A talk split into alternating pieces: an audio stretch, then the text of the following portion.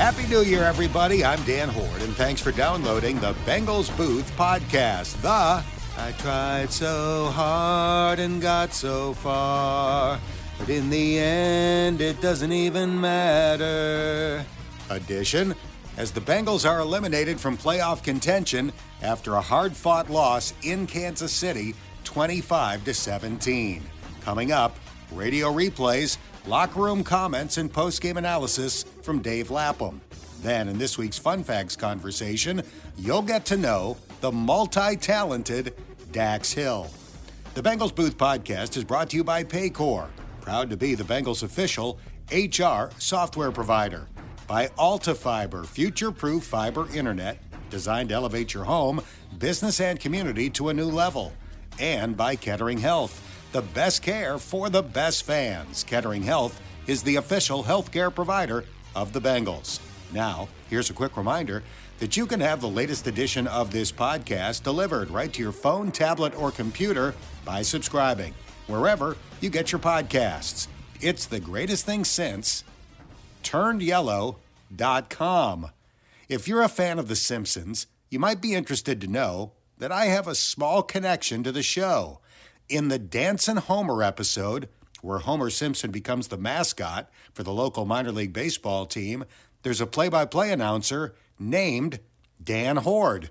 My friend, Ken Levine, wrote the episode. I bring that up because one of my Christmas gifts this year was a family portrait of me, my wife, and my son looking like characters from The Simpsons, even sitting on their living room couch.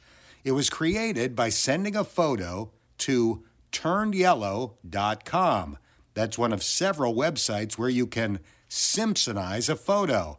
It's not super cheap, but it is pretty cool. Or, as Bart Simpson might say, cowabunga.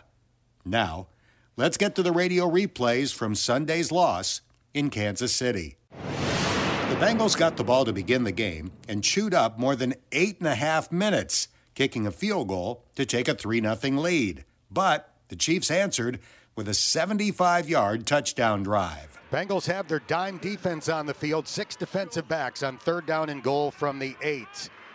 Only two defenders in three point stances for Cincinnati. As Mahomes waits for the shotgun snap back at the 13, he catches, he looks, fires a pass ah. into the ah. end zone, caught by a wide open Pacheco for the Kansas City touchdown. That was the only touchdown the Chiefs scored all day. And on their second drive, the Bengals answered to retake the lead. This will be the 11th play of the drive. The Bengals' first drive lasted 15 plays. Browning throws, nice. caught by Mixon, nice. driving toward the end zone. Touchdown! Beautiful. Bengals. Joe Mixon doing push ups in the end zone after hauling in the touchdown pass from Jake Browning. It was 10 7 Cincinnati, and less than a minute later, the Bengals' defense made a big play. Mahomes in the gun, three receivers out to the left. He's back to throw. Mahomes from the oh. pocket oh. has it stripped from behind. Trey. Trey Hendrickson knocked it away from Patrick Mahomes, Bengals. and the Bengals recover nice. at the 24 yard line. Trey Hendrickson will get credit for a strip sack there, his 17th sack of the year, as he knocked the ball free from Patrick Mahomes, and Sam Hubbard recovered. That gave the Bengals the ball at the Kansas City 24, and Cincinnati capitalized. Third down and goal inside the one. The Bengals are five for six on third down tries. Browning will be under center. Mixon is the running back. Drew Sample motions. Now he will line up right behind Browning. They do not do the tush push. Browning rolls right. He keeps the ball, spins backward, yes. and gets into the end zone. Yes. Touchdown! Bengals on a one yard scramble by Jake Browning. The Bengals had a 17 7 lead midway through the second quarter with scores on their first three possessions. Unfortunately, the Bengals did not score again on their final seven drives of the game. Two Kansas City field goals made it 17 13 at the half. On the Bengals' first drive of the third quarter, they started at their own 17 and drove to the Kansas City 6, where they faced fourth down and one. Rather than kick a field goal, to push the lead back to seven, Zac Taylor elected to go for it. The line is overloaded to the right. Cody Ford plus two tight ends to that side. Browning's under center. takes the snap, gives it to Mixon. Whoa. He doesn't come close to getting back to the line of scrimmage. No. Willie Gay greeted him at the nine for a three yard loss. I just felt like fourth and one, we needed to go for it there. They played a goal line front, really, you know, and, in a little further uh, situation than, than we expected. Um, it was a good play by them. They did a good job making the play. The Chiefs dominated the rest of the game, kicking field goals on four straight possessions and punishing Jake Browning with their pass rush once they had the lead. Second down and 16. The Bengals at their own 49. They trail by eight. 124 to go. Shotgun snap to Browning. Sacked again. Chris Jones pouncing on the Bengals quarterback. This time it's back to the 38 yard line. A loss of 11 on the sack. And now it's again, again, this is the most brutal time to try to pass protect because there's only one thing you're going to do, and it, it, it, it's tough. I mean, the Chiefs are coming with pressure. Kansas City finished with six sacks and 14 quarterback hits and wrapped up their eighth straight AFC West title with a 25 to 17 win. The Bengals fell to 8 and 8 and were eliminated from playoff contention. Here's Sam Hubbard. We got a lot of great players that are going to take this adversity that we face this year and turn it to a positive, work extra hard, come back hungry next year uh, to do what we need to do. I know I am. We faced a lot this year. Um, but uh, like I said earlier, I'm just proud of this locker room. I love this locker room. I love how everybody carried themselves, how they treated each other, uh, how they worked week in, week out, um, despite any circumstance to try and get the win, try to stay together. And uh, like I said, I'm proud of the locker room. Jake Browning threw for 197 yards and a touchdown and ran for 32 yards and another score. His passer rating for the season is 96.5, and he's certainly proven to be a capable backup. But that didn't lessen the disappointment on Sunday.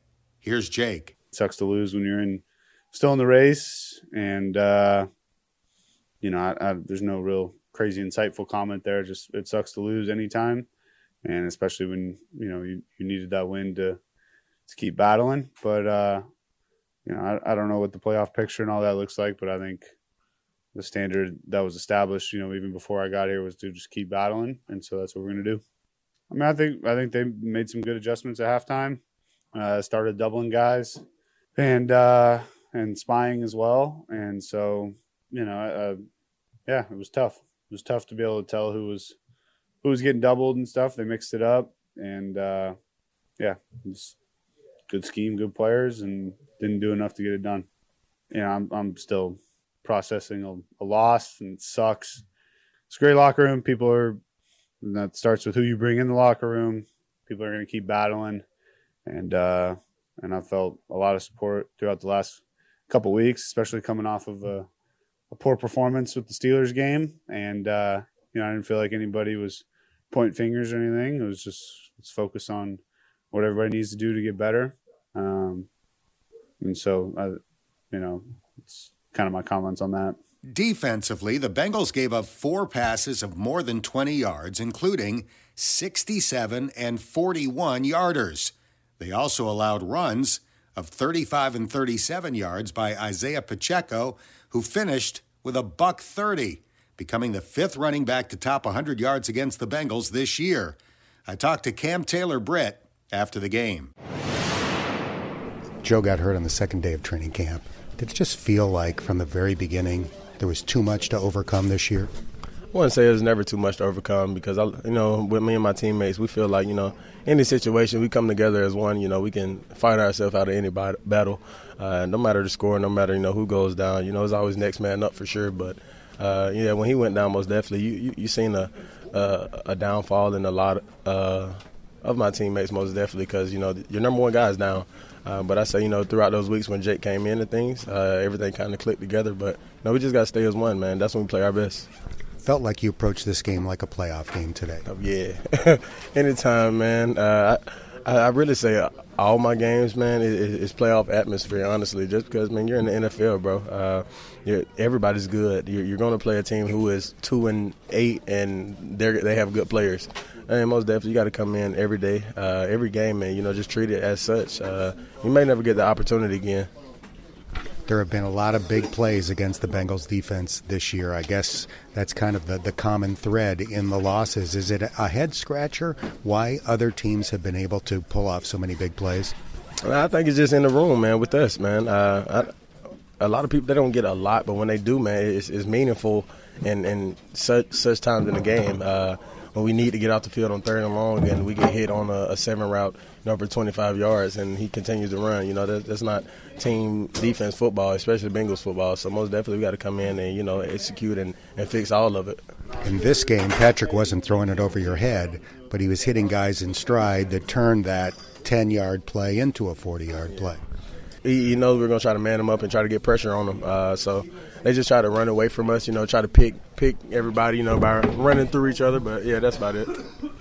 So you're eight and eight with a game to go. Unfortunately, this one eliminates the Bengals from playoff contention. I guess what you have to still play for is to finish with a winning record. Is that a big deal? That is a huge deal, man. Uh, every game is a huge deal, uh, especially this last one, man. You're playing the Cleveland Browns, so why not? You know, you got to go get it, man. Put your best foot out there. They have everything to lose, we don't. So you know, most definitely go out there and give them a fight.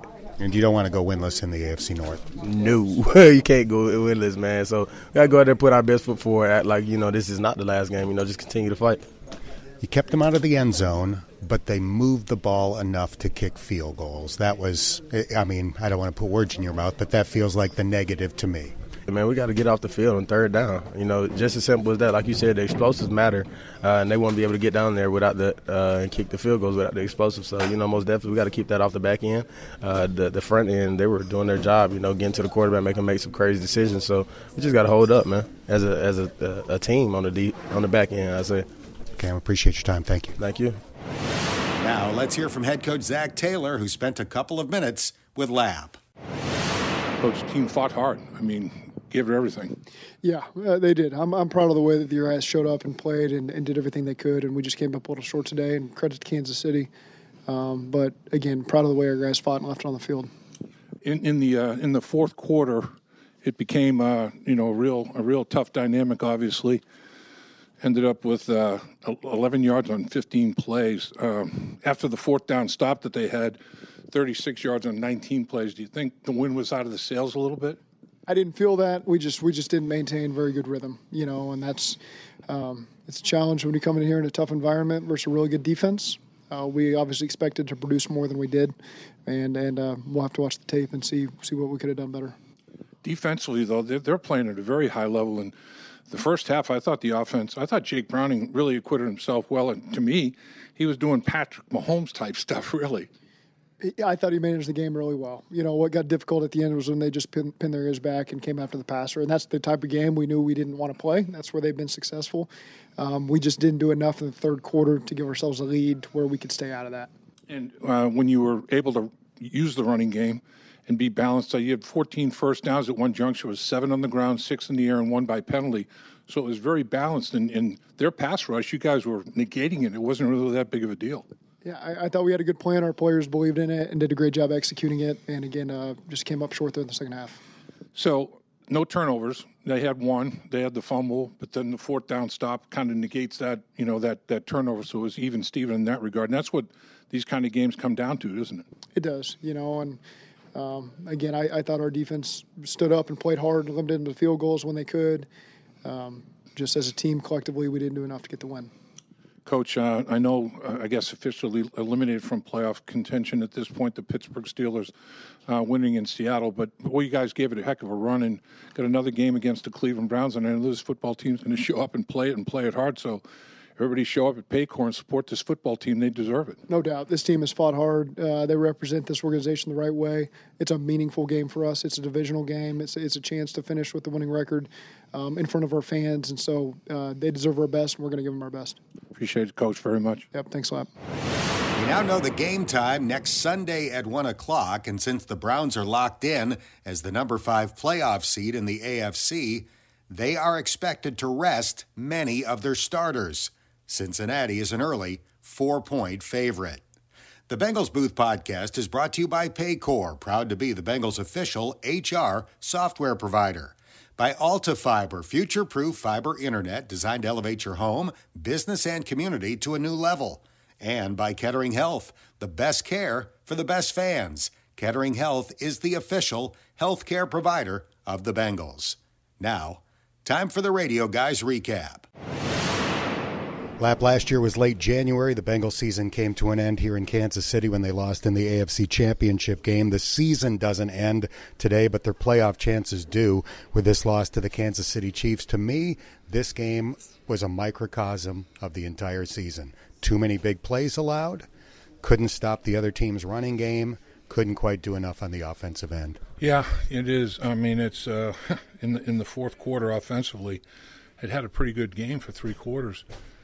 15 snaps, 11 yards in the fourth quarter, and it all you know from the uh, when they had the fourth and one stop, when no turnovers, took care of the football that way. We talk about every possession ending with a kick. Fourth and one, it gets knocked back for a couple yard loss, and uh, from that point on, 19 snaps, 36 yards. So obviously that took the wind out of the sails, totally deflated the football team, and I can understand it. I mean that was that was huge. There's no question, and because uh, it was a it was a dogfight defensively. In spite of all the things that were going wrong, they were holding them to field goals. You know, so put one on the board, one on the board, and get, you know, Paul the great Paul Brown, get points in a in a in a, a, battle like like you're in. Make sure you get points. Don't co- don't come away with nothing. And uh, you know that kind of resonated with me, but in this era of analytics and all that, there's all kinds of arguments you can make, but numbers aren't number 95 on the football field that you have to block. Numbers aren't number 15 that you have to defend. You know, I mean, numbers are numbers, and at some point you have to, you know, make a determination as to, man, where are we? What do we have to do to try to win this game? How are we doing against some of these guys? Do we feel like we've got enough to, to hold them off? And um, I don't know. I, I, I guess I'm conservative, but I'd always lean toward taking points. I probably disagree with you on that. I'm okay with going for it. Obviously, it didn't work. Yeah. Um, it really didn't work, losing three. At the time, I didn't really second guess it, but I know what you're saying. I mean, the way the game played out, it certainly seems like it would have been prudent to take three. Yeah, I, I just, I just think in a in a big game like that, the if you get it, you're not guaranteed to not kicking a field goal anyway. So to me, it's better to come away with points than what, what happened to them. They got so deflated when they got nothing that it's like, you know, okay, maybe maybe you do convert on fourth and one in the low red zone. So now it's f- first and goal. Maybe maybe you get a touchdown. Maybe you don't. Maybe you kick a field goal and you just burn more clock or whatever. So I don't know. I guess.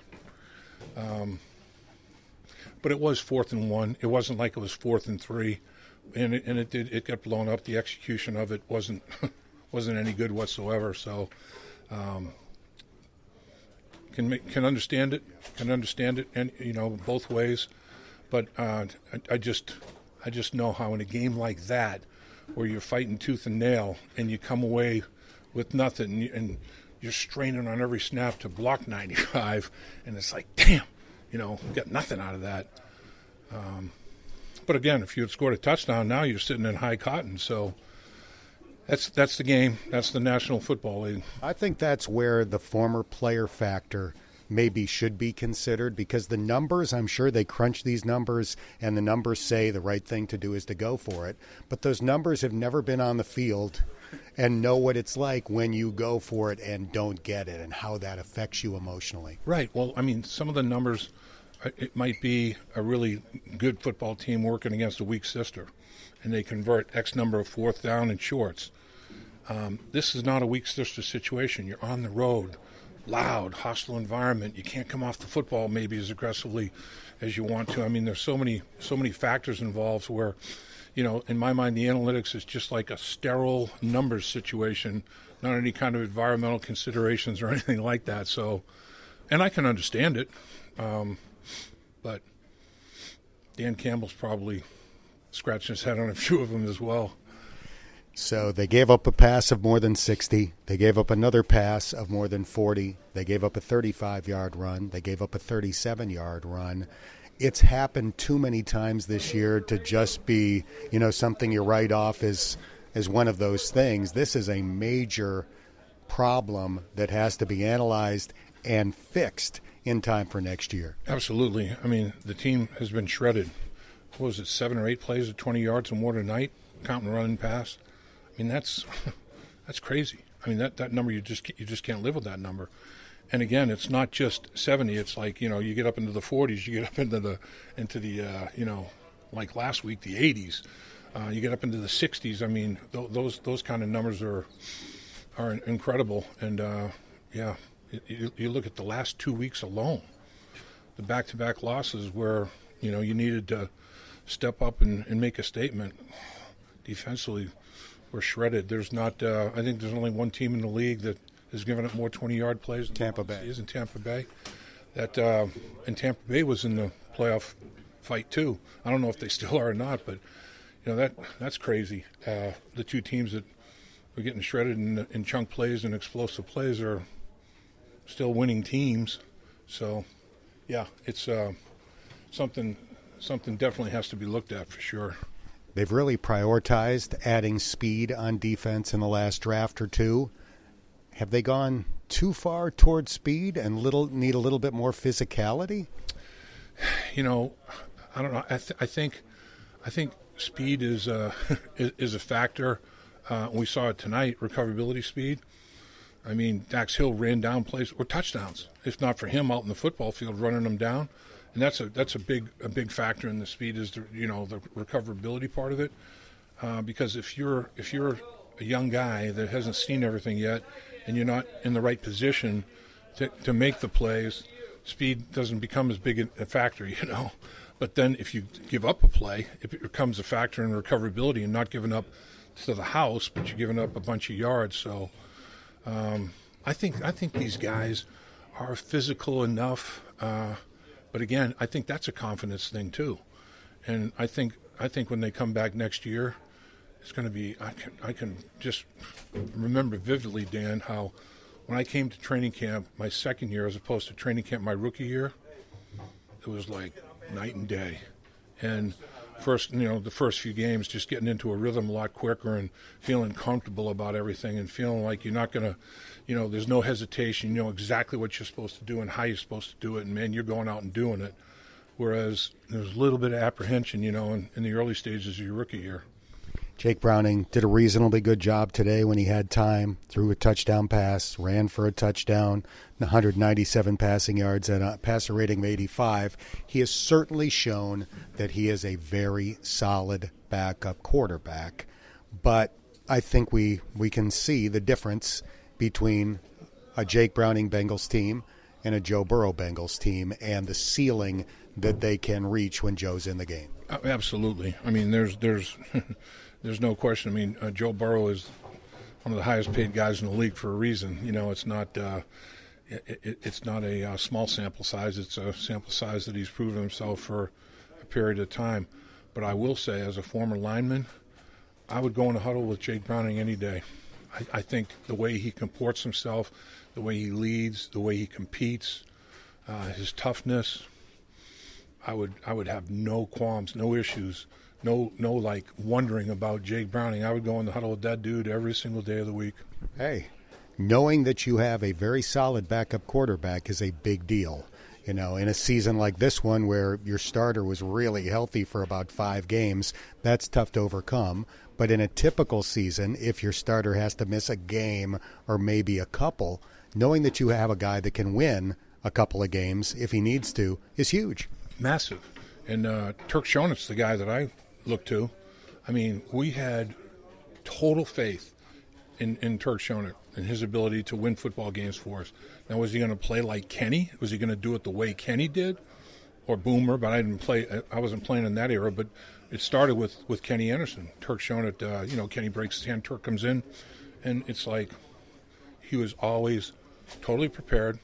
You knew that he knew his stuff. He wasn't guessing. You know, he was on point with everything and he was going to compete and uh, confident.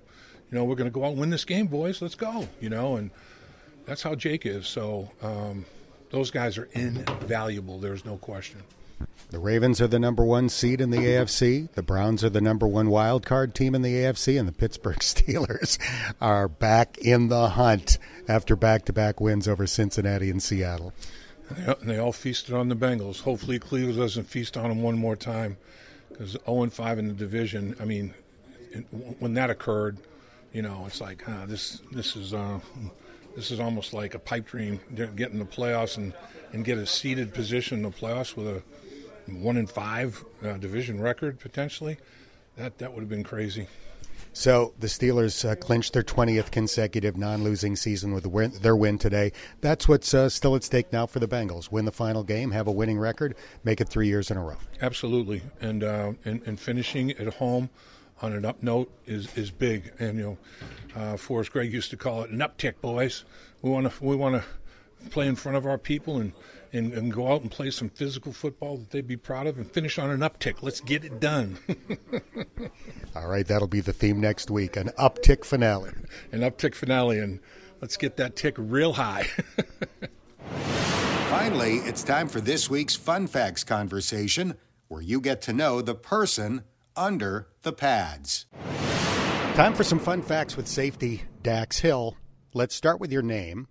And I don't mean your first name, Daxton, which is pretty unique, but your middle name is Jor-El, the name of Superman's father. Are your parents comic book fans, or what did they tell you about giving you the middle name Jor-El? They weren't actually, but I think my dad randomly just came across that name and thought it was a pretty cool name. Obviously, Superman, Superman, and you know his his uh, father. So I guess he was like, yeah, might as well just, you know, hopefully we get a Superman out of Dax. So, so I think that's where that came from, but not comic book fans at all. kids can be sensitive about their middle names when they share them with the other kids, even if the name is really plain. Did you like it, or were you sensitive about having an unusual middle name? Uh, not really. I mean, a lot of people didn't really know my middle name, which which was crazy. Now that I, you know, has that that uh, that meaning behind it, but. Um, but yeah, I mean, I, I kind of just embraced it. I kind of liked it whenever my dad told me at a young young age. I was like, okay, I'll rock with it. We're doing fun facts with Dax Hill. You're from Tulsa, Oklahoma. I've been to Tulsa many times because UC and Tulsa used to be in the same conference. I think it's the windiest place I've ever been in my life, and it's considered a high risk area for tornadoes. Did you experience that as a kid? Uh, yeah, I actually been in two tornadoes actually. Um, one at the house, and then whenever I was at church service one day, um, you know, scary feeling. I mean, you, you you hear all the wind right above you. Um, luckily, the roofs didn't come out, um, come off or anything like that. But I mean, you can hear everything swirling outside, the leaves, um, you know, branches hitting hitting the windows. So I mean, it's a scary feeling. But you know, once you made it make it out alive, I mean, you know, it's you know, you, you're thankful. So those experiences are you know kind of scary. Did you go into the basement or anything like that when you heard those high winds? Uh, I forgot where I was at church, um, where we went, but I think we kind of just stayed in the main part of it. But at home, yeah, we kind of went underneath the um, underneath the house to make sure everything was good. You have one sibling, an older brother, Justice, who is three years older than you are. How competitive were the two of you as kids? Uh, we were competitive. Um, I always wanted to one up him and everything. Uh, I knew I was the better basketball player, but you know, we always, you know, play a game at 21 he always, you know, won. But once I started to get a little bit older, that's when I started to get the the uh, the win. So uh, we were definitely competitive at, at a young age. Friendly competition, or did your parents have to pull you apart from time to time? I mean, it was kind of just like you know, just having fun. You know, sometimes I, I don't think it would get that crazy to where, uh, you know, we're fighting or anything like that. Sometimes we probably every once in a while we may, you know, you know, verbalize how we felt, but uh, pretty much friendly. He's obviously in the NFL as well with the Baltimore Ravens. When the Bengals face the Ravens, what do your parents wear?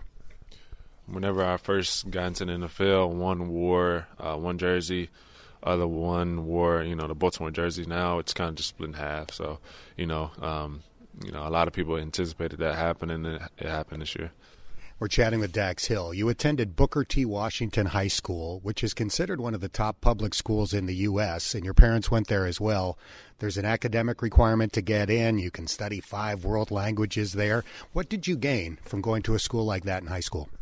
Uh, I mean, I learned a lot of. Um, I mean, every subject was pretty tough. Um, had AB, A, AP classes, IB classes. Um, um, I mean, it's a very, like you said, a very good school, top schools in you know Oklahoma and the nation, and I mean, I feel like they had me prepared going into college, and you know, so I feel like they did a you know pretty good job, you know, with you know me and my brother both going there.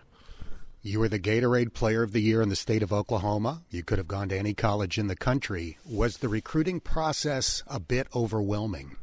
Uh, yeah, I mean, I really had um, you know every college offer there was in the Power Five. Um, you know, first it was kind of hectic, but James, I, I feel like uh, junior year that's when it started to kind of just settle down for me. Uh, I kind of knew where I wanted to go, and from there I just you know focused on the schools that I wanted to go. had like a top five or something like that, I think, um, coming out of you know senior year, and so um, from there, kind of just you know committed to Michigan. I read that your parents gave you this advice when you were choosing a school. Where would you go if football was not part of the equation? Is that true? And did you take that advice? I did. I mean, it was um, kind of a drawn out thing. I feel like just because, uh, you know, my parents they sat down with me, kind of just um, we had like a pros and cons board, really just split it down the middle, which side and kind of just outweighed the other one, and um, I feel like they were a key part of you know my decision going to Michigan and really just not focus on football, but kind of just um, the holistic view of just my life, you know, besides football. So they had a major part of that. You played for Jim Harbaugh, clearly a great coach, but he seems a little odd to me. Do you have a best Jim Harbaugh weird story? I would say in my my home visit, uh, we had good conversations with him for a few hours. And I felt like one time he just kind of just not dazed off, but kind of just staring off into space as if we weren't talking. That was hilarious to me. I'm like, man, what's he? Is he thinking about something else, or is he worried about me right now? You know, it was just, you know, kind of just took me for for a loop. I was like, okay, he just kind of just went to his own world for a second, was, which was hilarious to me. But like you said, great coach, great, uh, great person. So you had a great career for the Wolverines and played in one of the greatest rivalries in sports, Ohio State, Michigan. And in your final game in that rivalry, you were part of a Michigan team that ended a streak of eight straight losses to the Buckeyes. What are your most vivid memories of that win? Uh, really just the atmosphere. Um, uh, it was like flaring the entire game, kind of like a snow game, and uh, really just the energy of that game going into you know that game. It was just you know hyped up. Obviously, uh, you know we had that one circled on the board, you know since we started you know that season. So I mean, I feel like that was a great win for you know the entire you know um, state of Michigan, uh, the university. Like everything about that win was just memorable. It seems to have turned the tide in the rivalry. Yeah, I feel like I mean, shoot, was it three years now? Three years in a row. So, I mean, I feel like we can keep it going just as long as they did. You know, I feel like we can go do that and you know and some. So, so after your time at Michigan, you were selected with the 31st pick of the first round by the Bengals. Describe your draft night had family, friends over, um, you know, waiting the entire night, not knowing when I was going to get picked. So, um, you know, my family, they were there supporting me. Um, you know, I was kind of just high and low throughout the time. Didn't know where I was going to go. Thought I was going to go like 15, 20, but ended up falling a little bit. But I'm thankful for where I'm at now. You tied the knot this past off season. What's more stressful, draft night or wedding night? Ah, wedding for sure. wedding for sure, man. Just really just getting the ring, which was stressful um, because we were trying to go out the country.